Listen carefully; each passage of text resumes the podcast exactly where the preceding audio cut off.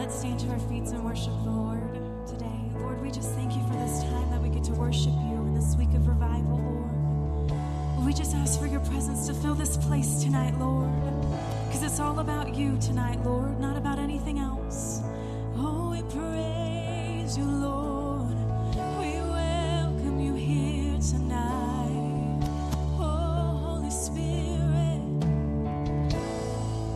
There's nothing